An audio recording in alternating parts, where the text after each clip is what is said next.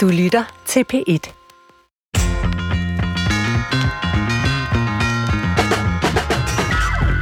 Hele livet er vi på vej videre. Første skridt, lær at skrive, få en uddannelse, søg et arbejde, og så arbejde, arbejde, arbejde. Indtil det en dag er slut med arbejdet. Og så skal vi ikke længere noget. Når man går på pension, begynder de år, hvor telefonen måske ikke ringer så meget mere. Der er ikke nogen, der savner dig mandag morgen klokken 9. Og der er jo mange, der glæder sig til at gå på pension, nyde livets dessert, men er vi forberedt godt nok på den sidste del af livet uden arbejde? Det spørger jeg om i dagens udgave af Brinkmanns Brix. Velkommen til. Du har bedt om ordet her indledningsvis til rettelægger Christoffer Heide Højer, og jeg er jo sat i verden for at gøre alt, jeg kan for at opfylde dine ønsker. Så hvad vil du bruge det til? Det er jo omvendt, det er jo omvendt Svend. Du skal gøre noget for mig, og jeg har lavet en quiz. Nå, oh, Eller jeg har fået tilsendt en quiz, ret jeg sagt. Øhm, og det er fordi, at øh, vi er jo to unge mænd, Svend. Og vi skal tale... vi er cirka jævnaldrende, det kan jeg godt lide. Ja, det leger vi i dag. Ja. Og øh, vi skal tale om det at være ældre og den sidste del af arbejdslivet og pensionen. Så derfor må vi lige have ryddet nogle fordomme af vejen. Første spørgsmål. Hvilke aldersgrupper går mest op i klimapolitik? Og du får lige svarmuligheder. 12 til 19, 20 til 29, 40 til 49, 60 til 69 og 70 plus. 20 til 29 gætter jeg på. Det er et rent gæt. Det er 70 plus, hvor 55 procent svarer, at de er interesseret eller meget interesseret i klimaet. Nå. Kommer det bag på dig?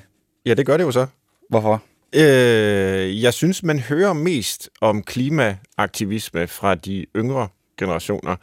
Det er selvfølgelig også dem, der skal leve i en verden, hvor vi øh, i stigende grad bliver ramt af problemet. Øh, men det er jo sådan set glædeligt, at øh, ældre mennesker også kan man sige, bekymrer sig om den verden, de overleverer, og, og den verden, der skal eksistere for deres øh, børn og børnebørn og oldebørn. Nu er det her jo helt skævt i forhold til, hvad man møder i medierne. Ja, præcis. Altså, øh, typisk hører man overhovedet ikke den her historie. Tror du, det er generelt, at der er en skævvridning af øh, de idéer, vi har om, hvad ældre tænker og mener og synes?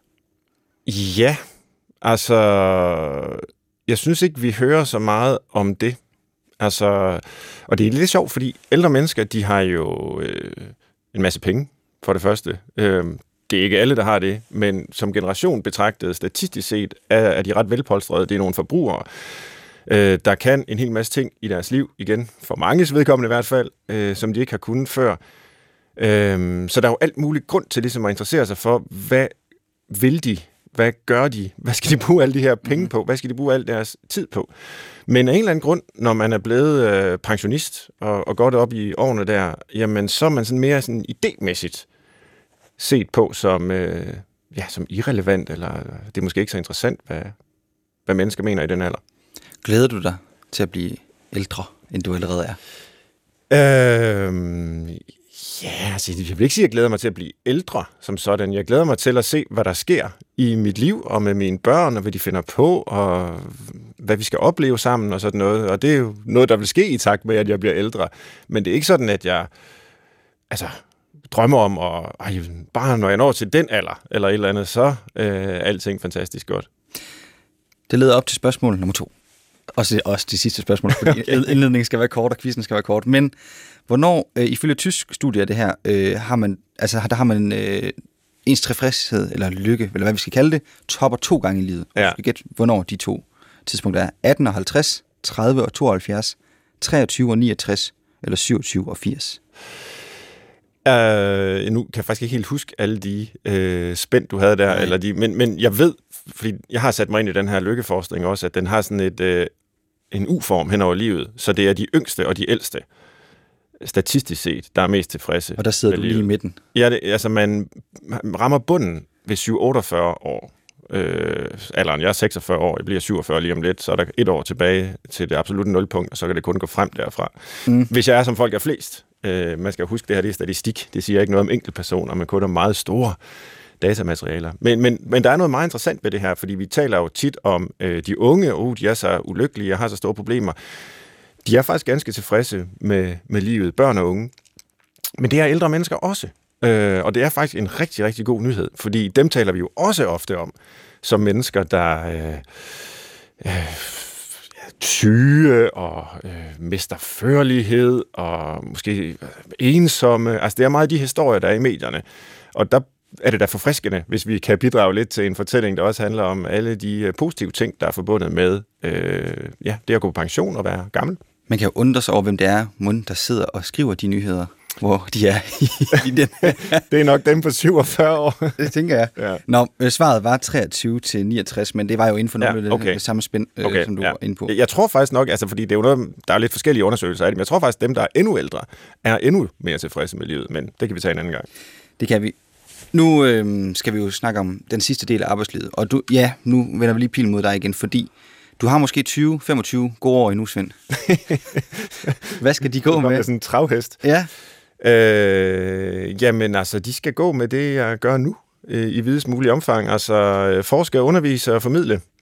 Det er, altså nu taler du arbejdslivet jo. Mm-hmm. Øh, det har jeg selvfølgelig et familieliv ved siden af og alt muligt andet, som jeg også håber fortsat vil gå nogenlunde. Men øh, jeg synes simpelthen, altså jeg er meget glad for de ting, jeg laver. Jeg håber, jeg kan fortsætte med det længe endnu.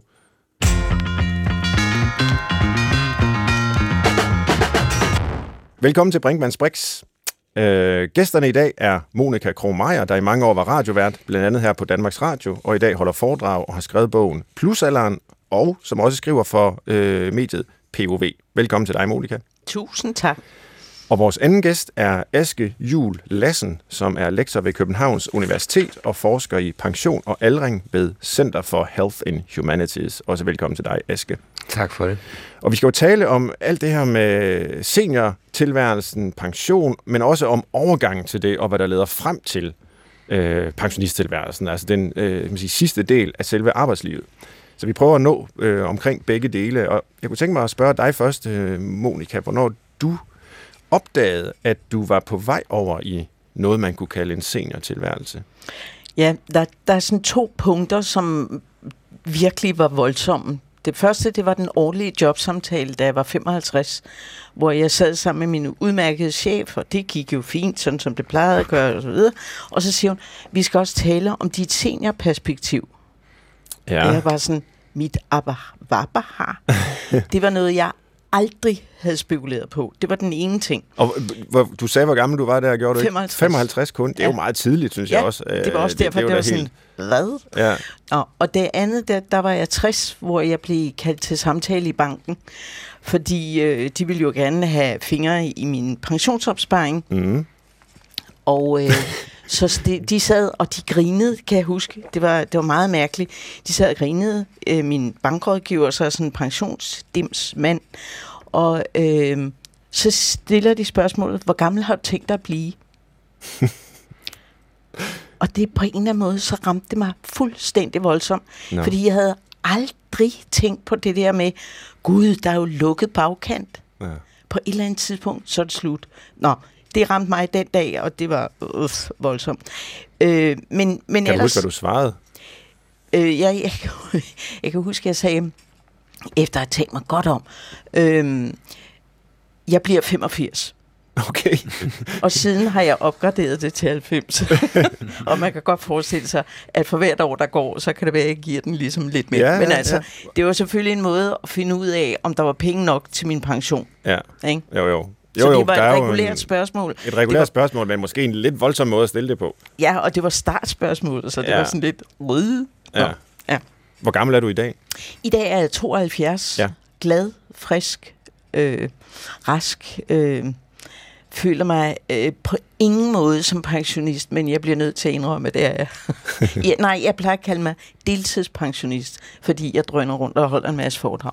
Men de her spørgsmål, du fik fra ja. din øh, chef og fra din bank, 55 og 60 år, øh, mm. hvad satte det i gang hos dig af tanker om, om resten af dit arbejdsliv? Ja, det satte nemlig de der tanker i gang. Det blev så fuldt op efterhånden af kolleger, sådan nogen, der stillede spørgsmålet... Øh, øh, hvornår skal du på efterløn? Det var dengang, det var mm. muligt. Eller øh, arbejder du stadigvæk fuld tid? Og du ved, det, det var jo nogle venlige spørgsmål i sig selv, men når man får flere af dem, så på et tidspunkt, så bliver det sådan noget med, forsøger de at sige noget til mig? Er det, ja. er det sådan, så de egentlig synes, at jeg ikke burde være her? Ja. Og den må man jo afgøre med sig selv. Og jeg havde det sådan, de må tige stille, for jeg har fuld fart på, og jeg skal nå en masse nu og alt det der. Ikke? Ja. Vi vender tilbage til øh, alt det her lige om lidt, men vi skal jo også høre fra vores anden gæst, øh, Aske, som øh, er lidt yngre. Øh, jeg ved faktisk ikke, hvor gammel du er, Aske, men du ser nogenlunde måske lidt yngre ud end mig, vil jeg sige. jeg er 41. 41, du er lidt yngre, ja. Øh, har du øh, tænkt over, hvordan det vil være at blive indkaldt til sådan en seniorsamtale, som Monika fortæller om her? Ja, altså det har jeg, fordi jeg har forsket en del i det, så, ja. det er sådan, så stiller man jo også lige pludselig sig selv spørgsmålet, hvordan vil det egentlig være det her? Og ja. jeg, kan jo, jeg, jeg har oplevet mange, der har lidt den samme reaktion som dig, Monika, altså at de bliver provokeret over, at det ligesom skulle være en, en, en at man ligesom er trådt ind i, i seniorkategorien. Altså der er også en del forskning, der peger på, at de arbejdspladser, der, der faktisk indkalder til de her samtaler, de har ret stort held med at holde længere på folk. Ja. Øh, men, men, øh, men, men der er også virkelig mange, der, der føler sig der føler sig stødt. Jeg tror også selv, jeg vil føle mig stødt. Altså, jeg synes jo, jeg øh, et eller andet sted lige er gået i gang med arbejdslivet, og det der med at være forsker, der er det jo sådan et af de få steder, hvor jeg stadig, stadig nogle gange betragtes som en ung forsker, kan man sige. Ikke? Jo. Øhm, men, øh, men at det sådan skulle gå i gang lige om lidt, altså nogle af de øh, studier, der bliver lavet om seniorer på arbejdsmarkedet, der startede det jo allerede i 50 øh, årsalderen, og nogle af de amerikanske studier startede det allerede i 40 årsalderen. Ikke? Ja. Så, øh, så på den måde, så har vi jo også ligesom, jamen at vi lever længere og længere, så har vi ligesom taget øh, og gjort den sidste tredjedel og den sidste halvdel af livet til sådan en stor øh, alderdomskategori og ja. seniorkategori. Men jeg tror, jeg vil umiddelbart jeg vil blive provokeret, men jeg tror også, at det kan gøres på nogle ret gode måder. Altså, at, mm. man kan, at, at der er også nogle, øh, nogle ledere og nogle arbejdspladser, der er virkelig gode til at tage den der samtale på en, på en god og relevant måde. Og ofte er det vel, øh, altså hvis vi forholder os konkret til lige den her type samtale, altså så er det jo, især i en tid med fuld beskæftigelse og mangel på arbejdskraft, altså så, så er det jo faktisk for at holde på folk øh, at man gerne vil have den øh, snak. Men alligevel kan det jo blive opfattet som, Nå, okay, er jeg blevet så gammel, øh, at jeg måske ikke er relevant her længere? Har, er det en eller anden indirekte meddelelse? Ja. Øh, altså det der clash mellem, hvad intentionen eventuelt er, øh, og hvordan det bliver opfattet. Øh, Aske, vil du, øh, altså, har ja, du har altså det, kigget det, på det? Eller? Ja, ja, ja, absolut. Og vi kan jo se i mange af de der seniorsamtaler, så det, det er et enormt prekært rum, både for, for ledere og medarbejdere at være i. Altså, øh, lederen er også ret ofte bange for, at det bliver opfattet som, at man skubber folk på pension. Mm. Nogle, vi har set mange eksempler på, at lederen så starter med at sige, nå, du er jo frisk af røre, så dig har vi mange år endnu. Øh, så er den også ligesom et eller andet sted lukket der, fordi så alle de der overvejelser, som medarbejderne måske kunne have, det, det, de, de har ikke rigtig blevet med nogen øh, gang på jord der, fordi det der jo så er det prekære fra den anden side af bordet, det er, at hvis man får den der samtale som 58 eller 60 eller 55 årig. Altså i mange overenskomster står der jo for eksempel nu, at man, at man har rettigheder til øh, seniordage, når man er over en vis alder. Mm. Men de ligger jo meget ofte mange, mange år før en eventuel pensionsalder. Eller hvis du bliver indkaldt til en samtale som 58-årig, så er der måske 10 år, før du overhovedet kan gå på pension, men måske mm. har du tænkt dig at blive 20 eller 30 år mere. Øhm, og, øh, og så, kan det jo, så er man jo ikke nødvendigvis beskyttet for, hvis der er fyringsrunder, eller hvordan mm sat ud i næste lønforhandling osv. Så, videre. så derfor så er det sådan en ret prekær situation for begge sider af bordet, som, øh, som kræver, at der er et ret godt tillidsforhold øh, mellem leder og medarbejder. Som det jo gør på mange, i mange, mange instanser i arbejdslivet, ja. kræver et godt arbejdsliv det, men det kan vi se er meget prekært her. Og så er der en anden ting, der ligesom altid er ved det her seniorområde, det er, at lederen godt ved, at medarbejderen kan trække kortet på et eller andet tidspunkt og sige, nu går jeg på efterløn, eller nu går jeg på pension. Mm. Øh, vi ser også en stigende tendens til, at der er mange, der simpelthen gør det, selvom de ikke kan få udbetalt noget. Altså, at de har så store opsparinger i huse og så videre, så folk mm. så vælger simpelthen at gå fra, uden egentlig at kunne få andet end, end deres friværdi med, ja. i, indtil de kan gå på pension. øh, så, så der er, og, og samtidig ved, øh, at der er også en masse ting, som medarbejderen kan sidde og holde på, fordi at det er en ret privat beslutning, det her med, altså der kan være alle mulige private årsager, årsager man ikke har lyst til at dele med sin arbejdsgiver omkring, hvornår man går på pension. Så det er sådan et rum, hvor der er masser forskning, der tyder på, at det er virkelig godt at have en god samtale om det, men også, at det er virkelig svært at, at have den her åbne dialog. Ja, du markerer, Monika. Ja, fordi jeg sidder og tænker på, at det, man ved jo ikke, når man får spørgsmålet, så ved man jo ikke, hvordan det er ment. Mm. Om det er, vi vil gerne lige finde ud af, om du var på vej væk, eller om øh, det er noget med, hvordan kan vi få vedkommende ud. Ikke? Altså, øh, det, det er meget vigtigt, at, at man taler åbent om det. Altså i virkeligheden vil jeg sige, øh, hvorfor laver firmaerne ikke en eller anden form for øh, pensions- eller aldersdiskussions øh, dogme, som hedder, at vi vil rigtig gerne tale med dig, om du er glad for at være her, om du synes, du skal være her på fuld tid fortsat, eller om du har behov for at gå ned i tid, eller om du har noget andet, du vil ved siden af, eller altså sådan så det bliver åbent for den enkelte, hvad man har mulighed. Mm. Ja. Hvad ved vi egentlig om øh, folks ønsker til de sidste, lad os sige, 10 år af deres øh, arbejdsliv? Øhm, for man, øh, sådan fra udviklingspsykologien, for at tage fat i en gammel traver, der var en, der hed Erik Eriksson, der ligesom lavede sådan en livsløbspsykologi, ikke? og han vil jo ligesom sige, den ideelle livsbane, det er, hvor man øh, først øh, ligesom får en plads i livet, og man gør karriere, og man kommer frem, og så på et tidspunkt, så ligesom det tipper, og det kommer til at mere handle om at give videre til andre, og dele mm. ud, og føre nogle andre frem, og sådan noget. Men det er jo sådan en meget idealistisk forestilling. Uh, han mente jo godt nok, at der var ligesom belæg for, at, at mange mennesker havde det på den måde, men er, vi, er det det, vi ser, Aske, i relation til, til folk, folks arbejdsliv? Jamen, altså man kan finde den der model i alle mulige forskellige afskygninger. Ja. Man kan også se livets trappe helt tilbage mm. fra 1700-tallet, som også har den samme sådan øh, nedstigning fra midt i livet, hvor ja. man så begynder at, at, at, at se på verden på en anden måde og blive bedre til at formidle en op til en ny viden osv. Altså det er vi sådan helt, man kan sige, det, det vi det, som, som rigtig mange studier peger på, ikke bare i Danmark, men, men om, over hele den vestlige verden, det er det her med, at hvis du, altså hvis du er godt helbred, og hvis du trives på dit arbejde, og hvis du har mulighed for, for en form for indflydelse på dine arbejdsvilkår, så har du en tendens til at blive længere. Og det er måske ikke så overraskende, særligt ikke det der med helbred og at man trives, men det der med så at prøve at åbne den der boks op omkring, hvad er det så, det der med fleksibilitet eller indflydelse på arbejdsvilkår egentlig betyder. Og det er så det, der i mange overenskomster er oversat til, så giver vi en seniordag. Men det vi kan se, når vi dykker ned i, i hvad der ligesom ligger i det, og hvad det er for, en, hvad det er for noget, der er vigtigt for folk sidst i arbejdslivet, så, så er mere tid, mere fritid, også tit et, et vigtigt parameter, men det kan også være alt muligt andet. Altså, at det kan også være, at man har brug for mindre ansvar, er der mange, øh, mange der efterspørger, som går lidt imod den der sådan, idé om den, mm. den sådan meget lineære karriere opstigen, hvor du, øh, hvor du havner på, på toppen til sidst. Ikke? Altså, der er ret mange, der, der egentlig lider lidt under den op, øh, eller den forestilling, kan vi se i vores forskning, altså, at der er mange, der egentlig sådan der i midten af 50'erne godt kunne tænke sig at begynde at bruge mere tid på noget andet, men er et sted i deres karriere, hvor det, hvor det er svært at få lov til de organisationer, de sidder i, og når de går ud og søger andre jobs, så har, er de også ofte for højt kvalificeret til mm. det, de så egentlig søger.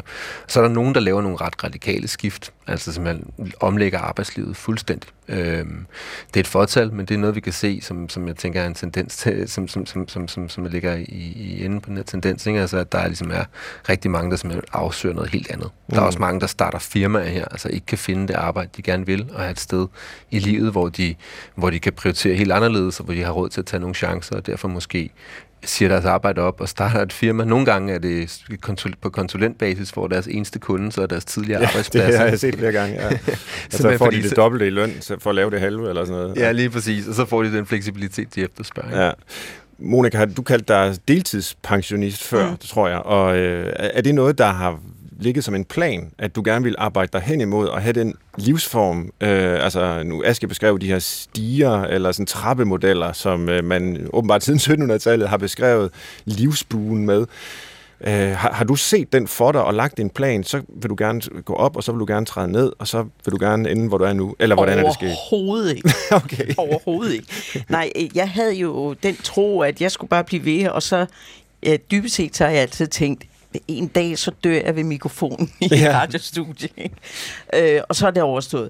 Nej, øh, jeg fandt ud af på et tidspunkt, at jeg holdt op med at være øh, fuldtidsansat og blev deltidsansat, altså freelancer, mm. og havde et program om ugen, og det var genialt. Jeg var 65, mm. og jeg trængte bare til... Uh, igen det du siger, Aske, at øh, man, man trænger lige til sådan at, at øh, flytte prioriteterne og vælge lidt mere selv og have lidt luft og ikke være fast i en eller anden vagtplan. Øh, så på den måde var det rigtig godt, og det er virkelig noget, jeg vil anbefale alle mennesker at tænke i og trappe ned. Mm. Fordi øh, hvis man overhovedet skal lave en plan om sin... Altså, jeg tror sgu ikke, der er ret mange... Undskyld. Øh, der er ret mange mennesker, som laver en plan for deres alderdom. Altså, det tror jeg virkelig ikke. Jeg tror, man er så fuldt optaget af at være den dygtige medarbejder, der kan det hele, og øh, man tænker ikke, hvordan skal jeg blive gammel i det her job? Det tror jeg faktisk ikke, der er ret mange mennesker, men det ved du mere om. Men jeg kunne tænke mig, Monika, bare lige at høre, fordi mm. der gik jo så alligevel en del år fra samtalen, da du var 55, Ja. øh, og så banken, da du var 60, og, og så til du beskriver det her øh, ugenlige program, hvor du var trappet ned som 65-årig Ja. og, og, og, og lavede det. Altså, er, er der sådan en form for erkendelse i løbet af de 10 år der, eller, øh, for du siger, det er ikke det er ikke sådan en bevidst plan, du har lagt, det var noget, der mere eller mindre skete, og så Ja. har du forholdt dig til det, men, men kan du huske, hvordan du tænkte i løbet af den proces? Ja, fordi jeg tænkte overhovedet ikke, at der var noget, der skulle laves om. Nej. Jeg skulle bare være hende der, der havde fuld skrue på, og de spændende programmer, og de mange gæster i studiet, og jeg havde en fest. Jeg elskede mit arbejde. Øh, og så blev jeg bare lidt sådan, okay, måske skulle jeg lige tage den lidt med ro. Mm. Øh, der var min, min mand var hjemme og havde en fest med børnebørn, og jeg tænkte, hvorfor egentlig ikke med til det? Og så, altså pludselig så øh, åbner verden nogle nye muligheder, Ja. og øh, det var vigtigt for mig. Aske, du markere det? Ja, øh, det, var, det var bare i forhold til det der med at fortsætte derudad på, på, på fuld smadret, kan man sige. Det, det, kan vi, altså, det er jo stadig, det er stadig den mest normale mm. måde at gå på pension i dag. Altså, at man, at man fortsætter nærmest 100, nogle gange ned på 80 procent, og så går fra. Ja. Øh, og så øh, fra fredag til mandag nærmest. Ikke? Det, er der sådan, det er noget, man har forsket en del i. Øh, ikke så meget i Danmark, men, men en del i, rundt omkring i Europa og i USA også. Det her, med- siden 1950'erne faktisk. Det her med, hvad, hvad, er det en god måde at gå på pension på? Og man kan se, at der er ret mange fordele ved at have den der sådan gradvise eller fleksible overgang, øh, hvor man netop åbner op for, at der kan ske alt muligt andet, og nogle af de ting, man gerne vil beskæftige sig med efter arbejdslivet, kan man, har man mere tid og overskud til at, at begynde på, mens man stadig arbejder, når man gør det på den her måde. Ikke? Mm. Det har så meget været sådan anset for de, den, den, hvad skal man sige, privilegerede klasses øh, pensionsform. Ikke? Altså, der er nogen, der kan få det på den måde, men det er absolut ikke flertallet, der kan. Og nu er det jo så, at man begynder at åbne lidt op for, om, om man ikke for eksempel igennem overenskomster kunne brede det her mere ud og have nogle mere fleksible modeller i andre brancher, eller i alle mulige forskellige brancher også. Men, øh, men der er ret meget, der tyder på, at det er en ret god måde at gøre det på, det her med at gå gradvist fra, simpelthen fordi, at du, du åbner, altså du holder folk længere, og det kan også for mange være en ambition, men du åbner også op for, at der kan ske alt muligt andet end lige præcis det der med at arbejde hele tiden. Nu tror jeg også, det er meget vigtigt at sige, at øh, det her er jo mennesker, som arbejder med noget, hvor man kan gøre det, fordi vi skal huske, at der er en kæmpe gruppe, som er fysisk nedslidt. Øh, ikke så meget som før i tiden, men, men der er mennesker, som på kroppen kan mærke, at de ikke kan det, de har kunnet Mm. før. Og, og øh, det er klart, de skal have nogle muligheder. Andre pensioner, hvad man ellers øh, har af gode idéer, fordi det kan også være meget voldsomt at blive afkrævet og være den der 100% medarbejder, Mm. hvis kroppen simpelthen ikke kan klare det mere. Ja. ja, og det er vel generelt sådan, hver gang vi taler om det her og hiver et eksempel frem, og i dag så taler vi jo også ud fra din historie, Monika, og hele dit virke, som jo er spændende og inspirerende, men så bliver det jo også hurtigt modellen for, hvordan alle ligesom skal forholde sig til det. Og, øh, og, og det er jo ikke nødvendigvis tilfældet. Der er mennesker, der bare glæder sig til at gå på pension, fordi de er nedslidt, enten fysisk eller psykisk for den sags skyld. Øh, og der er mennesker, der aldrig kunne forestille sig at, øh, at stoppe. Præcis. Så det er i hvert fald en god øh, ting at huske på her. Men måske, øh, Aske, skal vi også høre lidt mere specifikt til den forskning, du laver. Jeg tror aldrig, jeg har talt med sådan en øh, pensionsforsker, og det er ikke det, du kalder dig, før. Men, men, men før du fortæller om, om dit arbejde, så jeg kunne godt tænke mig at høre, altså hvorfor bliver man som øh, 41-årig øh, ung mand optaget af det her? Jamen, øh, jeg, jeg har startet sådan lige inden jeg blev 30 med at kigge på aldring. Ja. Øh, og, det, og det var selvfølgelig, fordi det er noget, der sådan angår alle mulige livsfaser, det der med at blive, blive ældre. Men for mig var det helt specifikt, at jeg startede, øh, jeg havde fået en, en, øh, en, en phd stilling hvor jeg skulle ud og kigge på øh, sundhedsteknologier på nogle ældrecentre i Københavnsområdet, og hvordan de ligesom blev brugt. Altså, hvordan brugte man blodsukkermåler og blodtryksmåler ude i sådan nogle, hvad skal man sige, sociale rum. Og jeg fandt ret, ud af, ret hurtigt ud af, at det blev ikke rigtig brugt i det sociale ja. rum der. Øh, så jeg skulle ligesom finde på noget andet. Men det, jeg så til gengæld så derude, det var sådan en helt anden udgave af ældrelivet, end det jeg havde end det jeg havde troet, der ville ske derude. Jeg havde troet, at der ville være en masse øh, armod og forfald og flætning af pettirør og sådan noget. Og det var der også, men der var også, øh, der var også øh, punkbands, der øvede, og der var maratonløbere, og der var et enormt aktiv datingscene, og der foregik alt muligt ude i de der center, som jeg slet ikke havde forestillet mig, jeg ville, jeg ville se. Med. Ja. øh, så det pirrede ligesom min nysgerrighed, at der var noget helt andet på spil her, end det, der var min forestilling om ældrelivet. Og så har jeg egentlig fortsat den vej. Altså, det, fordi altså, så gik det op for mig, at der er sådan en omskrivning af alderdommen i gang øh, på alle mulige måder. Mm. Både sådan helt op på, på, altså på EU- og WHO-niveau, men også som, som sådan siver ned igennem til kommunerne og alle deres rehabiliteringspolitikker osv. Så, så der er sådan helt radikal omskrivning af, hvordan vi forholder os til den sidste del af livet i gang. Og så, øh... er, er det fair at sige, øh, jeg er jo ikke en del af det område, så du må bare rette mig, men at det er en omskrivning, der i høj grad handler om, at vi skal se de positive aspekter også, altså positive aging har jeg set øh, ja. psykologer arbejde med, og altså det, det er også en periode for, for vækst og udvikling og selvrealisering. Det er ikke kun forfald, Lige præcis. der knytter sig til, til alderdommen. Og altså på, på godt og ondt, kan man sige. Ikke? For jo. der er jo også dem, der virkelig kan, der, der, der ikke, altså dem vi lige var inde på, som, som ikke har øh, overskud, eller ikke er i stand til overhovedet at, at, at, at tage del i den her fortælling om den gode alderdom, og den lykkelige alderdom osv. Mm. Øh, altså jeg har så beskæftiget mig med det her i 11 år efterhånden, og det er meget, meget sjældent, jeg møder dem, som har det okay med at sige, jeg satte mig simpelthen bare ned i sofaen, da jeg blev pensioneret. Det er alle de andre ting, man kan tale om. Ikke? Altså ja. der findes studier, der peger på, at øh, altså, find, der var et finsk studie, jeg så her for et par uger siden, som pegede på, at, øh, at hvis man var hjemme i løbet af dagen øh, som, som finsk pensionist, så, øh, så, øh, så sørgede man for ikke at have for meget lys tændt. Hvis man så fjernsyn, så vendte det i hvert fald det, det fjernsyn, der vendte væk fra vejen og så videre. Ikke? Stakkels finder.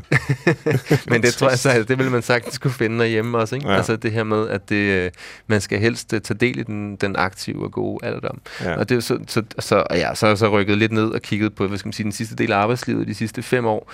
Og der kan man sige, der er jo lidt en anden fortælling i gang. Øh, sådan på overordnet plan i hvert fald omkring, at vi skal, vi skal sørge for at, øh, at, at nøse folk øh, til de, til de, til de, så, de, så de bliver længere, og at de er, de er øh, nedslidte, og de er ved at falde af på den, og så videre, så er det jo bare lidt paradoxalt, at når man så ser den, de samme mennesker gå på pension, så ser man ligesom det her kæmpe den her boblende energi, hvor de kaster sig over tusind ting. Ikke? Mm. Øh, altså det handler jo om, at der er nogle, for mig at sige, nogle lidt modstridende fortællinger i gang omkring, hvad der skal efter pensionen, ja. og så de samme mennesker nærmest ikke kan mere, når de, når de ikke er gået på pension endnu. Det var faktisk lidt det, jeg mente, da jeg udgav den bog der. Det var 2010. Ja. Undertitlen på bogen er, vi bliver jo bare ved. Ja. Fordi det tror jeg er fortællingen, at vi bliver jo bare ved, selvom øh, alle havde forventet, at det gjorde vi ikke. Mm. Og, og øh, så er der nogen, som kan blive ved på den måde, at de må trappe lidt ned. Øh, men, men det helt ærgerlige er, at der er så mange, der bliver bremset mm. arbejdsmarkedsmæssigt. Ikke? Altså, som gerne vil fortsætte, men hvor man siger, at ah, du kan nok ikke, og mm. nej, vi vil hellere have nogen. Jeg, jeg synes, noget af det modsætningsfyldte, man hører, det er jo også, og det har vi jo så talt om indtil videre, at vi har et arbejdsmarked, der gerne vil holde på mm. arbejdskraften, gerne vil fortsætte med at have ældre mennesker ansat. Men samtidig hører man også mange historier om, at øh, hvis en 55, 60, 62, 63 årig mister arbejdet, kan det være rigtig svært at finde et nyt, fordi så er man jo gammel øh, i nogens øjne. Ikke? Er, er, er der diskrimination også øh, i den her aldersgruppe, eller mod den her aldersgruppe? Aske? Ja, det, det er der øh, i høj grad. Altså, og man kan sige helt generelt, så er det ikke fordi arbejdsløsheden er højere, men når man først bliver arbejdsløs, så kan ja. det være rigtig, rigtig svært at, at finde en arbejde. Jeg tror også, der er en vigtig nuancering i den fortælling, fordi øh, vi kan også se, at der er mange, der som man tror, at det er fuldstændig umuligt. Altså de fleste får et arbejde, trods alt. Øhm, men, men, og, øh, men der, og der er mange, der sidder og holder længe på et arbejde, de egentlig ikke er glade for, fordi de har, de har en idé om, at, øh, at det kan simpelthen ikke lade sig gøre at finde noget andet. Men der foregår i høj grad diskrimination, og det er sådan, øh, men det er måske noget, der er lidt i, i hovederne på os alle sammen. Altså meget på den der livets trappe, vi var inde på før, hvor vi har sådan en helt fastgroet kulturel forestilling om, at det begynder at gå nedad fra midten mm. af livet. Øh, og det gør det jo også på nogle felter, men der er også rigtig mange områder, hvor vi bliver ved med at udvikle os, hvor der sker nye ting. Øh, men der er sådan, altså nogle af de, nogle af de fordomme, man støder mest på, og som der også er lavet en del undersøgelser på, det er for eksempel, at man bliver, øh, man bliver langsommere, man bliver mindre produktiv, man har flere sygedage, man øh, bliver mindre omstillingsparat. Øh, Altså, og der er ikke rigtig noget, der taler for, at de fordomme egentlig holder. Der er selvfølgelig, mm. og så er der jo alle de der anekdotiske fortællinger, som vi alle sammen kender med, at man havde, man, man, man havde en gammel kollega, som, som var faldet af på den. Ikke? Ja. Men der er også rigtig mange, som, som ikke, ikke falder af på den. Det eneste, hvor der, sådan, hvor der er noget, der tyder på, at der er nogle fordomme, der holder, udover at der er nogle, altså der er nogle fysisk hårdt krævende jobs, man bliver dårligere til, og der er nogle jobs, hvor man skal lave meget på meget kort tid, man bliver lidt dårligere til. Øh, men, men derudover så er der noget, der tyder på, at man er mindre villig til, eller mindre motiveret til at tage imod kompetenceudvikling eller kurser. Men det er sådan umiddelbart den eneste fordom, vi kan se. Endelig når man øh, en alder, hvor man kan sige nej til den slags, ja. Ja. uden at have det dårligt. Tak, jeg ved nok. Men, og hvis de fyrer mig, for at jeg ikke tager med på kursus, so be it. Altså, ja. Ja. Ja. Det, må, det må også give en frihed, øh, tænker jeg på, at man når den alder, hvor man kan sige, jamen altså, hvis de vil have mig, øh, så må de også tage det lidt på mine betingelser. Ja. Øh, ja. Det gør det i hvert fald for nogen, hvor det, hvor, altså, fordi der er jo så også nogen, der virkelig sidder og holder fast i nogle jobs, og har en frygt for, at de ikke kan finde noget, Ja. noget andet. Ikke? Men, men der er jo, re- altså, Jo. man kan jo også se det på dem, der så fortsætter med at arbejde efter pensionsalderen, at de netop ofte har fundet ud af, at de faktisk godt kunne lide at arbejde. Mm. Og at nu gør de det, mere, de, det føles mere frit at arbejde nu, fordi nu har de en mulighed for at gå fra, og så finder de ud af, at jeg er jo faktisk virkelig glad for det her, og bliver ved længe nu. Ikke? Så det er også en, ofte en lidt mere fri tilgang til arbejdet, der, der kommer der sidst i livet. I virkeligheden, så er det jo Sidste lidt arbejdstid, som, som øh, med, når man kender en indvandrer, øh, så er det jo en flink fyr. Men hvis man ikke kender nogen, så er de for åser, truende og hvad ved jeg. Øh, altså, de medarbejdere, man har, som har været dygtige i mange år, dem vil man jo gerne beholde. Men hvis der kommer en udefra og søger en stilling, ej, 65. Ej, det kan vi ikke bruge, vel? Altså, og jeg har hørt sådan nogle skønne historier om øh, folk, som har søgt en stilling, og der desværre, du fik den ikke og fundet ud af, at det var den yngre, der fik den. Så gik der lige to uger. Den yngre fandt et andet job. Så vender de tilbage og er lykkelige for den ældre medarbejder i jobbet. Ja, altså det, kan- det kan vi, øh, det, altså det, det er der også en del, jo, der peger på det der med, at, at når man er over, over, over 50, så bliver man generelt meget længere end, end de yngre, som skifter meget ofte. Ikke? Vi, vi kan se det i vores, altså vi, vi har stødt meget på det i vores forskning, også det der med, at man laver sådan en skæld mellem, det er lidt det, du peger på med, med, med, med, med indvandrere på arbejdsmarkedet også, ikke? Altså at man, øh, man laver sådan en skæld mellem den generelle og den specifikke, mm. øh, så, så, så vi har masser af altså, citater i noget af vores materiale, hvor at, øh, i det ene øjeblik siger man, at ældre medarbejdere generelt kan ikke finde ud af det der med det digitale, for eksempel. Ikke? Ja. Men John, der sidder derovre, han er med god til det. Ikke? Ja. Øh, og så laver man ikke den der kobling og siger, okay, måske er det bare de her, den her generation, der er i dag, som, som kan noget andet end vores sådan, generelle forestilling om bedstemor på arbejdsmarkedet. Ikke? Jeg plejer at sige, at øh, hvis, hvis bedsmor der, hun mm. gerne vil på ferie, så kan hun godt finde ud af at bestille en billet. Ikke? og det foregår altså ligesom på de samme maskiner. Ja. Monika, er du selv blevet mødt af nogle af de fordomme, som øh, Aske var inde på før? Altså i forhold til, hvad man kan og... Nej, det er jeg faktisk ikke. ikke. ikke. Nej. Men jeg tror også, jeg har været sådan lidt... Øh, jeg, jeg, jeg bliver lidt rebel i ja. de her år, fordi jeg synes, at øh, det er så indlysende, at vi bliver ved med at være yngre længere øh, på en helt anden måde end vores forældre. Så øh, jeg, jeg, når jeg støder på sådan nogle ting, så, så synes jeg, at man skal brokke sig. Altså, det Mhm. opfordrer jeg virkelig til. Sig dog fra, hvis du mærker den der med, Nå, det kan du nok ikke finde ud af, fordi du er over 60. Mm, Det er jo åndssvagt. ja. Aske? Øh, vi, vi kan se, altså noget andet vi kan se også, det er, at der er netop mange, der, der tror, at deres kolleger og ledere øh, synes, at de er ved at falde af på den. Mm. Øh, altså, vi, øh, vi, vi, vi, vi er i gang med at udgive en artikel, vi kalder faldet af på den syndromet, eller worn out syndrome, som ligesom refererer til imposter-syndrom og sådan en idé omkring, at man som ung på et arbejdsmarked kommer ind, og ikke det synes, man har fortjent pladsen ved bordet, og Mhm. fortjent sin løn, og så videre.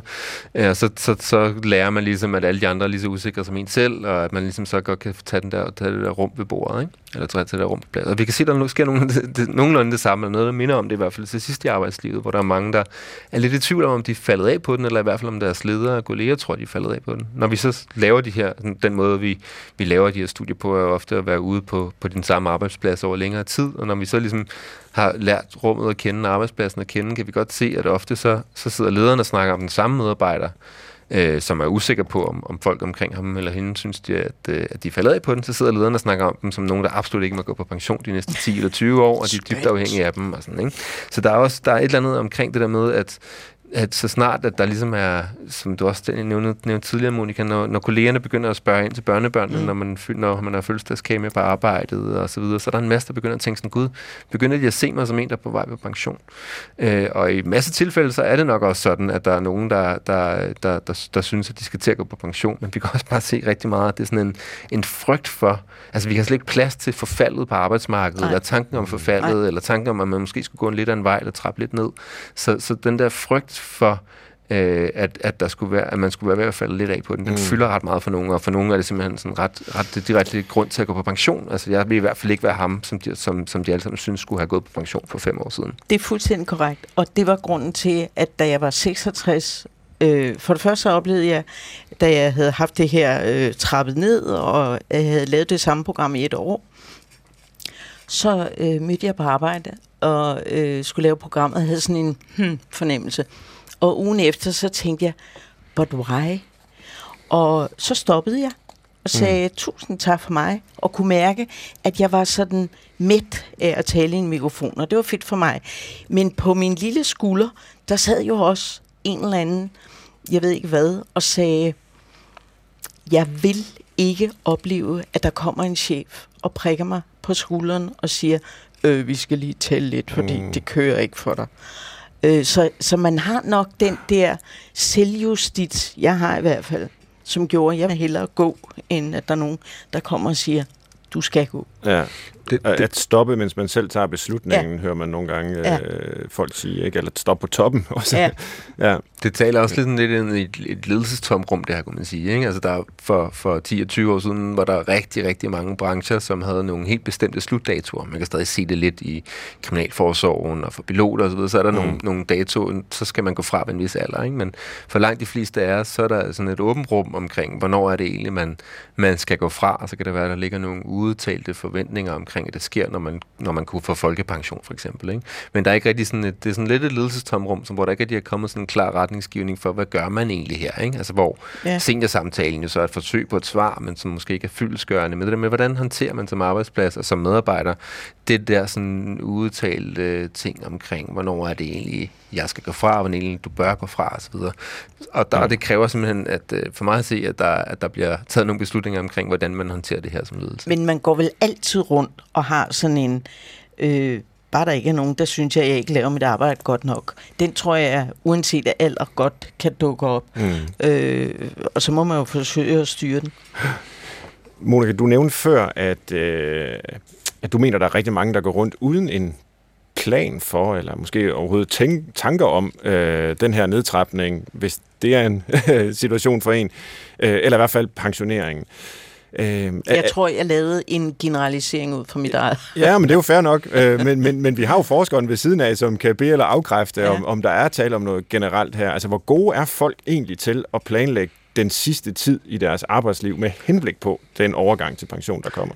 Ikke særlig gode. Øh, altså, vi, vi er... Øh, altså, vi er rigtig, vi, vi er som regel ret gode til at, øh, at planlægge pension, økonomi, altså de økonomiske og nogle gange juridiske aspekter, der kan være omkring pension, og, og tænke lidt frem, og så kan man, pensionskasserne kan se, at der begynder folk at henvende sig til dem der ja. i anden halvdel af 50'erne og spørge ind til, til ting. Ikke? Men det der med så at begynde at planlægge netop, hvordan vil man gerne gå fra, og hvad skal der ske på den anden side, som ikke handler om pension og jord, det er vi ikke særlig gode til. Og der er måske noget omkring, at det sådan er, det er en af livets store overgange, som, som er lidt ny, sådan i hvert fald hvis man kigger kulturhistorisk på det. Altså vi, øh, vi har øh, øh, konfirmationer og, og ægteskaber osv., som vi har en lang, lang, lang historie for, hvor det er meget ritualiseret. Og her har vi sådan et, et forholdsvis nyt fænomen, som sådan for alvor begyndte at opstå i løbet af det 20. århundrede, øh, hvor vi ikke rigtig har skabt de her sådan, ritualer, som også er med til at skabe en, en sådan god ramme omkring, hvordan man laver den her ret store livsovergang. Mm.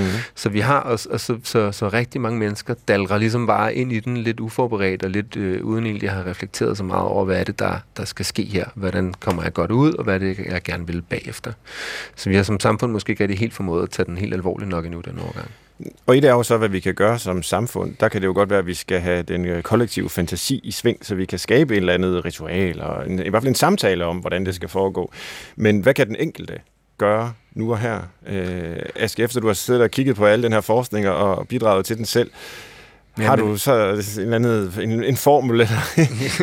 Nej, jeg tror ikke, jeg har den perfekte formel, men det, det, man, kan, det man kan se, der, der hjælper, øh, det er, at man forbereder sig, eller man reflekterer over det. Man kan, ikke, ja. man kan, ikke, man kan også se, at der er mange, der, der knækker nakken på at forberede sig lidt for, det tegnplan ligger lidt for meget. Der er det jo sådan med sådan nogle ting her, at de, øh, der, livet har det med at slå nogle, slå nogle, slå nogle sving en gang imellem, også særligt den her livsfase, ikke? hvor der er ægtefælder, der kan blive syge, eller man kan selv blive syg, eller man kan blive fyret osv. Ikke? Ja. Men, men, men det der med at have, at have forholdt sig til det i tide, og med det mener jeg ikke kun nødvendigvis, øh, men, med det mener jeg ikke kun økonomisk, men også det der med, hov, hvordan er det egentlig, øh, altså noget af det, vi kan se, der kommer bag på folk for eksempel, det er, at, øh, at øh, i et ægteskab eller i et kæresteforhold, at den ene part synes, at de skal bruge rigtig meget tid sammen nu, og den anden part måske synes, at de skal bruge lidt mindre tid sammen efter pensionen. Så det der med, at jeg ligesom har talt om det på forhånd, det samme med børn og børnebørn. Altså der er nogle børnefamilier, der er dybt afhængige af, at de nye pensionister kommer og hjælper, og for nogle gange, så passer det perfekt ind i, i, øh, i den nye pensionists liv og forestilling om det, andre gange passer det ikke så godt ind.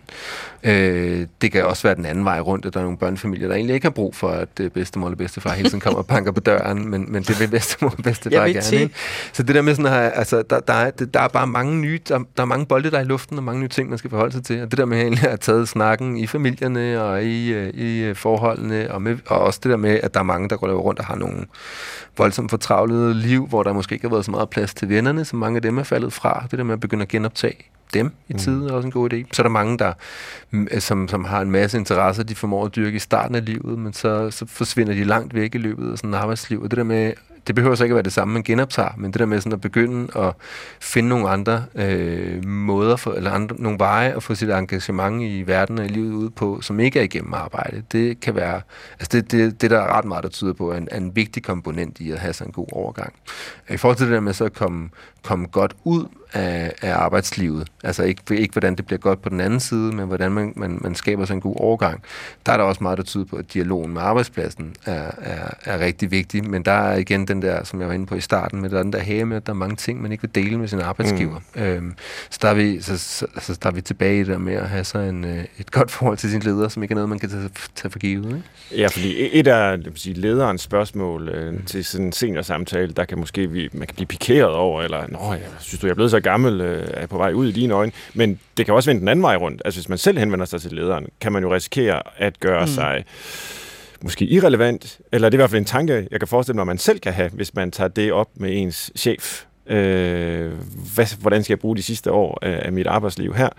Øh, Nå, men er du allerede ved de sidste år, vil chef måske tænke. Og, altså, der, jeg kan forestille mig, at der kan komme så meget grus i maskineriet der. Altså, det kræver virkelig ja, tillid, som du siger, Aske. Ja, ja det kræver tillid. Og det, det, øh, altså, ja, og man er jo netop ikke, selvom, selvom, øh, selvom man, man så begynder at bruge at sige, når overenskomstsikrede rettigheder, så er man jo ikke ja. sikret i forhold til, hvordan chefen lige pludselig begynder at, at se en. Nej. Du lytter til Brinkmanns Brix i dag med tidligere radiovært og foredragsholder Monika Krog Meier, samt lektor ved Københavns Universitet og forsker i pension og aldring ved Center for Health and Humanities, Aske Jul Lassen. Christoffer Heide Højer, tilrettelægger og manden med de gyldne ører. Har du lyttet dig frem til fejl og mangler i vores samtale indtil videre? Øh, det vil jeg ikke komme ind på. Men øh, ej, jeg, jeg, jeg har siddet og bare blevet nedslået over, der er virkelig lang tid til, jeg bliver 69 og igen er tilfreds med mit liv øhm, som 32-årig. Og, og kunne godt tænke mig at spørge ind til det her med, at fordi så, vi har jo ligesom etableret, at øh, vi har jo, nu snakker vi om arbejdsmarkedet, arbejdslivet, og vi har været inde på den sidste del, men kunne vi ikke prøve at udligne det lidt, så de her 30 og 40 ikke er fuldtidsarbejde, huslån, hente og bringe børn, forsøg på gode ferier, stress og sygemeldinger og meget mere til, mens 50'erne og 60'erne, det er overskud af tid og frihed, og ja, ifølge statistikkerne bliver man også mere og mere tilfreds. Så hvorfor ser det sådan ud? Og kunne vi ikke lige rykke lidt rundt på det, så altså jeg er godt klar, at man typisk får børn, der hvor biologi, biologien tillader det. Men kunne man ikke arbejde lidt mere eller lidt mindre på det ene eller andet tidspunkt i livet? Og det er jo ikke jeres ekspertområde, det her, Monika eller Aske, men jeg vil rigtig gerne høre jeres tanker mm. omkring det. Du vil gerne have gæsterne til at fikse dit liv. Jeg vil nemlig rigtig ja. gerne øh, sige her, at det er der jo faktisk nogen, der er gået i gang med, også de 30-40-årige, som opererer meget mere med sådan livsperioder, hvor man siger, nu giver jeg den skalle, nu skal jeg have det der fede job i 10 år, eller sådan noget, og så, nu tror jeg lige, jeg tager nogle år her, så det kan være ægtefælden, så vil realisere sig selv på et eller andet. men hvor man måske passer børn, eller nu skal hele familien ud på en eller anden lang tur, eller sådan noget. Altså, jeg tror, de er meget mere åbne over for muligheden for at sige, det skal ikke bare være en lang trumrum på arbejdsmarkedet. Hvad, hvad har jeg lyst til? Ja, men hvordan får vi så de 58-årige til at lige at bidrage lidt mere i den kasse der? Jeg tænker, altså, det er mere, for at prøve, hvis kunne man simpelthen omfordele noget tid, eller noget, hvad ved jeg, Aske? Forskeren ved det. Ja. Nej, jeg, jeg, jeg tror ikke, jeg har det store svar, men det er i hvert fald noget, der man har, man har kigget på længe også inden for aldringsforskning. Altså, det er jo ikke nyt, at vi, lige, at vi bliver så gamle, som, som, som vi gør efterhånden. Ikke? Men, mm. Og så er vi ligesom, så er vi, så lige de her år er vi i gang med at forhøje pensionsalderen lidt, men, men kun en lille bit smule i forhold til, hvor radikalt meget længere vi lever og har levet de sidste øh, 120-30 år, ikke? hvor vi har gjort livet længere og længere. Så det er som om, vi ligesom bare har lagt noget, noget tid til til sidst i livet, i stedet for at fordele det lidt. Ikke? Og der kunne man, altså så kunne man jo, øh, altså der er nogen, ja, Linda Grattan har skrevet en bog, hun kalder The 100 Year Life, øh, som, som handler om, hvordan kunne man tænke det er helt anderledes, som netop også er et forsøg på at sige, øh, at det giver ikke mening, at vi skal klare både karriere og familie i 30'erne og 40'erne. Ikke? Men, men, men, men jeg synes, nogle af de forslag, eller nogle af de forslag, hun så kommer til, hvordan man kan fikse det, det bliver igen den meget den privilegerede klasses mm. måde at kunne, kunne tabe ind og ud af et arbejdsliv mm. på, og holde overlov og tage ferie og efteruddannelser og spare op i perioder til så at tage fri senere og så videre. Ikke? Så, men okay. altså på samfundsperspektiv kunne man, da godt, kunne man da godt forestille sig, at nu lever vi så meget længere, vi arbejder også meget længere, der burde være en eller anden skattemæssig gevinst, hvis så ligesom at sige, kunne vi ligesom lave pauser gennem livet. Ikke? Men igen, så kræver de her meget, meget lange liv, vi lever jo ofte også ret meget omsorg og pleje sidst i livet. Så alt det der med, at vi arbejder længere, det skaber ligesom ikke rigtig det der overskud, man kunne forestille sig. Det skaber måske snarere en masse, en, en masse år til sidst i livet, hvor, hvor, øh, hvor de store overgange i hvert fald tager rigtig meget på samfundsressourcer. Men det vil ikke, jeg ikke, godt vil stille ja. spørgsmålstegn ved, fordi det er sådan en, der bliver kørt frem altid med, at uh, der bliver så mange ældre, og det bliver mm. så dyrt. Men jeg er ikke sikker på, at det holder. Det ved du så selvfølgelig nej, nej, om, jeg... jeg gør, men, men, men i betragtning af, at vi er så principielt friske, hvordan mm. kan det så blive ved med at blive kørt frem som sådan noget med, at det bliver så meget dyre? Men jeg tror, det, det er jo igen den der forskel på individet og populationen, ikke? fordi det, i, din generation er jo friske, og ikke nødvendigvis en stor. Altså det, man så, det der så også er, som er som, er lidt, altså, som, som ligger i, i, i forlængelse af det, det er jo der med, at selvom at din generation meget ofte er meget aktiv og friske, så vil der også ofte være en masse medicamenter, man løber rundt og tager, som også er en vis bekostning. Men, men, den, men, men, også, men det er ikke for ligesom at køre det billede ud med den store ældrebyrde. Det Nej, man bare det, kan det, se, jeg det man bare, den. ja, jamen det, og det er et frygteligt begreb. Ja. Men, men det, man kan, det man så samtidig kan se, det er jo, at vi har, vi har, vi har som samfund formået at gøre livet meget længere. Vi har også formået at have nogenlunde den samme sygdomsperiode inden døden på til 10 år, hvor folk er ofte, altså så også store omkostninger. Der er store omkostninger forbundet med det. Øh, men det er ikke som sådan et problem, hvis ikke det lige var fordi, at de bare er nogle enormt store årgange. Ikke? Så, det, så jeg tror, så det er vigtigt det med at sige, det er jo ikke fordi, altså ældrebyrden kan man godt aflyse i enormt bidragende, enormt langt hen i livet, og, det, det, altså, og, og hvis ikke var det, burde man heller ikke gå rundt og snakke om ældrebyrder. Der er bare lidt der med, at, at selvom vi har forlænget livet voldsomt meget, så er der den her periode med nogle inden, inden døden, hvor man er syg, ofte, på populationsniveau igen. Ikke? Øh, og altså, jeg bare, der er så mange af jer. Øh, og det er jo det er ikke for, jeg skal... Jeg, jeg, jeg, jeg synes ikke, der er nogen grund til at sidde og tale ældrebyrden frem, men der er en grund til sådan at, at sige, okay, vi kan ikke... Den der kæmpe store gevinst, som vi, man kunne forestille sig, den er altså svær at realisere, øh, netop på grund af det her. Og så er vi tilbage til, til Christoffers spørgsmål med, at, at, øh, at øh, det gør måske også, at det faktisk er svært sådan at forestille sig, at, at, at, at på, på populationsniveau igen, ligesom at få omfordelt så meget, som man kan tage sig de her pauser i løbet af livet. Det jo, det vil, jeg vil ønske, man kunne det, og det burde man også, altså, vi burde nok være lidt, lidt kreative omkring, hvordan vi har indrettet livsforløbet, men, men vi har ikke rigtig formået det endnu i hvert fald. Jeg frygter også, at hvis alle bedsteforældre pludselig skal til at blive på arbejdsmarkedet, for nu mangler der arbejdskraft, og vi vil gerne have dem til at blive det, hvem skal så passe børnene for mm. alle dem, der, der er 30, og hvem skal deltage i alt det frivillige arbejde, ja. og hvem skal sørge for, altså, hvem skal ud og bruge pengene på i biograferne og på teatersalene og så videre, så videre, købe de gode gaver og få julen til at dreje rundt. Altså, vi, de ældre kan jo ende med at få super travlt. De, de ældre har super travlt, og vi har jo ligesom skabt, vi har ligesom skabt en, vi har ligesom skabt en, øh, vi har skabt en model, hvor vi hele tiden kæmper for at få på alle mulige kreative eller ikke så kreative måder kæmper for at få de ældre til at blive længere på arbejdsmarkedet.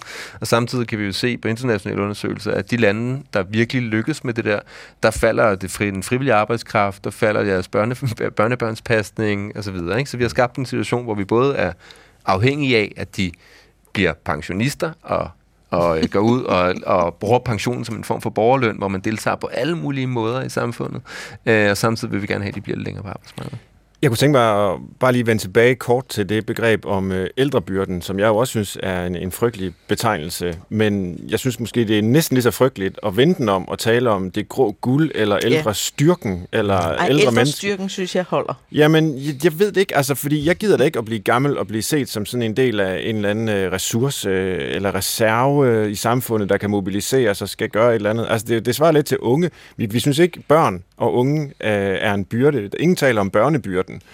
Øh, men, men børnestyrken ville også være mærkeligt. Altså, fordi de børn er, jo, er jo bedre. selvstændigt levende mennesker i vores samfund, ligesom ældre mennesker er selvstændigt levende mennesker i vores samfund. Hvor, hvor, hvorfor det der behov for at hele tiden altså, se på, øh, er det en omkostning, eller er det en gevinst? Men det er jo bare mennesker. Altså, jeg vil er det for naivt? sige, at det vigtige, i hvert fald for mig, at råbe op om, at det er styrken snarere end byrden. Ikke? Ja, jo, jo, men det forstår jeg godt som når en man modvægt. får den Ja. smidt i nakken, ikke, så Ja, ja, ja. har man behov for at sige, øh, øh, det er ikke helt sådan, det forholder sig. Jo, men det, jeg kan også bare forestille at man, mig, at man sidder der og måske ikke er en særlig stærk ældre. Det er der ja, også og nogen der af. er nogen, og, som og, siger det der med, kan man nu ikke få lov at være gammel i fred?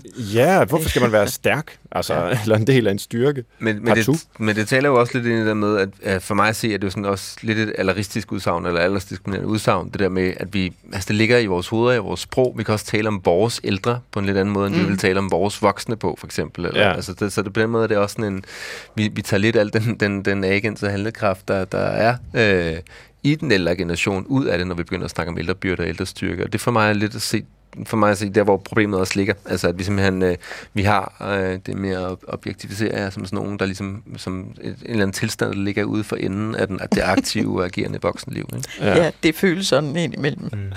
Vi har ikke så mange minutter tilbage, og et af de spørgsmål, jeg godt vil øh, stille, fordi det jo handler om, øh, hvordan man får afrundet sit øh, arbejdsliv, det er jo, øh, det har jeg i hvert fald prøvet, det har I sikkert også været til sådan en medarbejderudviklingssamtale, hvor det helt klassiske spørgsmål, det er, hvor ser du dig selv om fem år?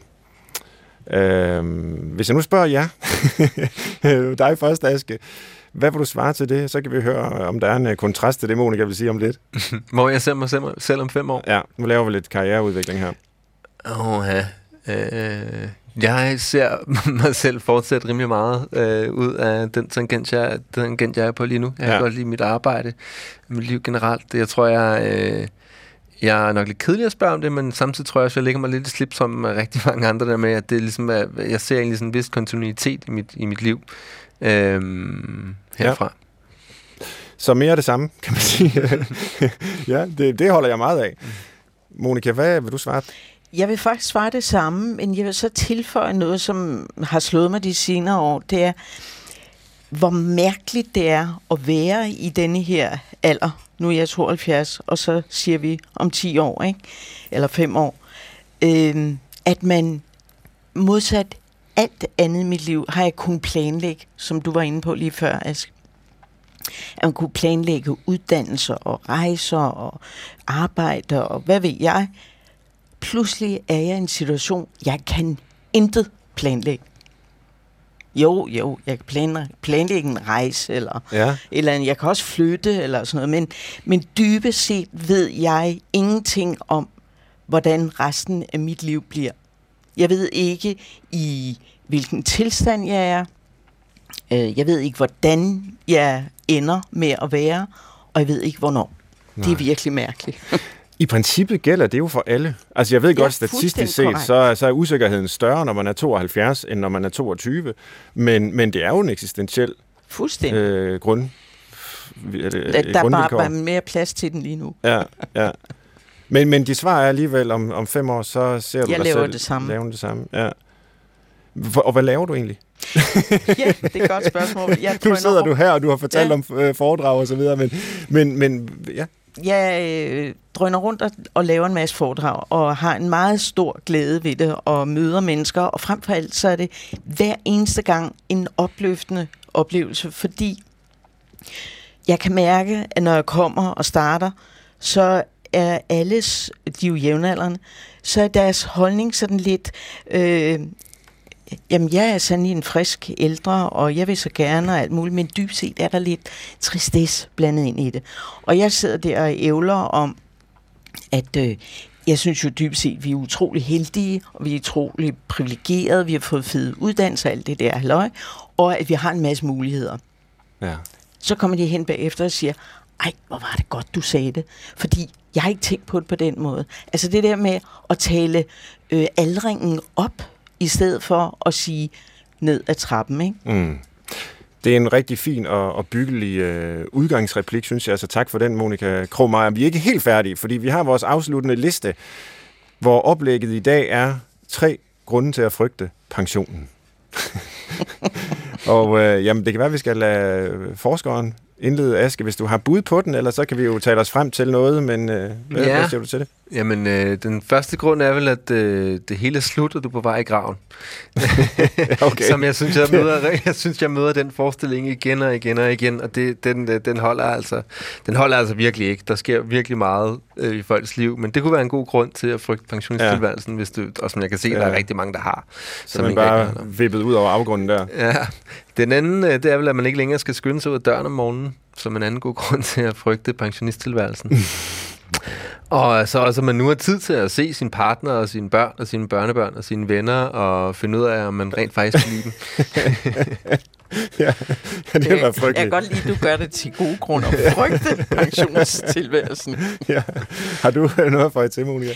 Nej, ikke andet end, at øh, jeg tænker indimellem på dem, som ikke har en pensionsopsparing. Ja. Fordi så er det måske ikke særlig sjovt at være pensionist, vel? Nej. Øh, fordi så meget er der ikke at rute med. Øh, jeg er dybt, dybt taknemmelig over, at der engang var en eller anden meget krasbørstig person, som sagde til mig på arbejde øh, der, fra fagforeningen, der skal have en pensionsopsparing. Og man tænkte, ja, ja, og der røg, jeg ved ikke, hvor mange penge hver måned. Tak for det. Det var fint. Ja, og det er endnu en god påmindelse til ja. alle derude. Sørg nu for at, at have det. Samle lidt sammen. Ja, så meget man nu kan. Ja. Tusind tak til jer begge to. Øh, det var en fornøjelse at tale med jer om øh, det, der forhåbentlig rammer de fleste af os, hvis vi bliver gamle nok, nemlig at vi skal til at overveje, hvordan vores pensionsalder skal se ud. Du har lyttet til Brinkmanns Brix, og det var altså i dag med Monika Krog Meier, der er tidligere radiovært i dag. Foredragsholder, samt Aske Jul Lassen, som er lektor ved Københavns Universitet ved noget, der hedder Center for Health in Humanities. Til retlægger Christoffer Heide Højer og jeg selv, Svend Brinkmann. Det er jo os, der står bag Brinkmanns Brix. Vi vil gerne sige tak for nu og minde om, at det er muligt at lytte til flere udgaver af vores lille program i DR Lyd. God fornøjelse og på genhør. Gå på opdagelse i alle DR's podcast og radioprogrammer. I appen DR Lyd.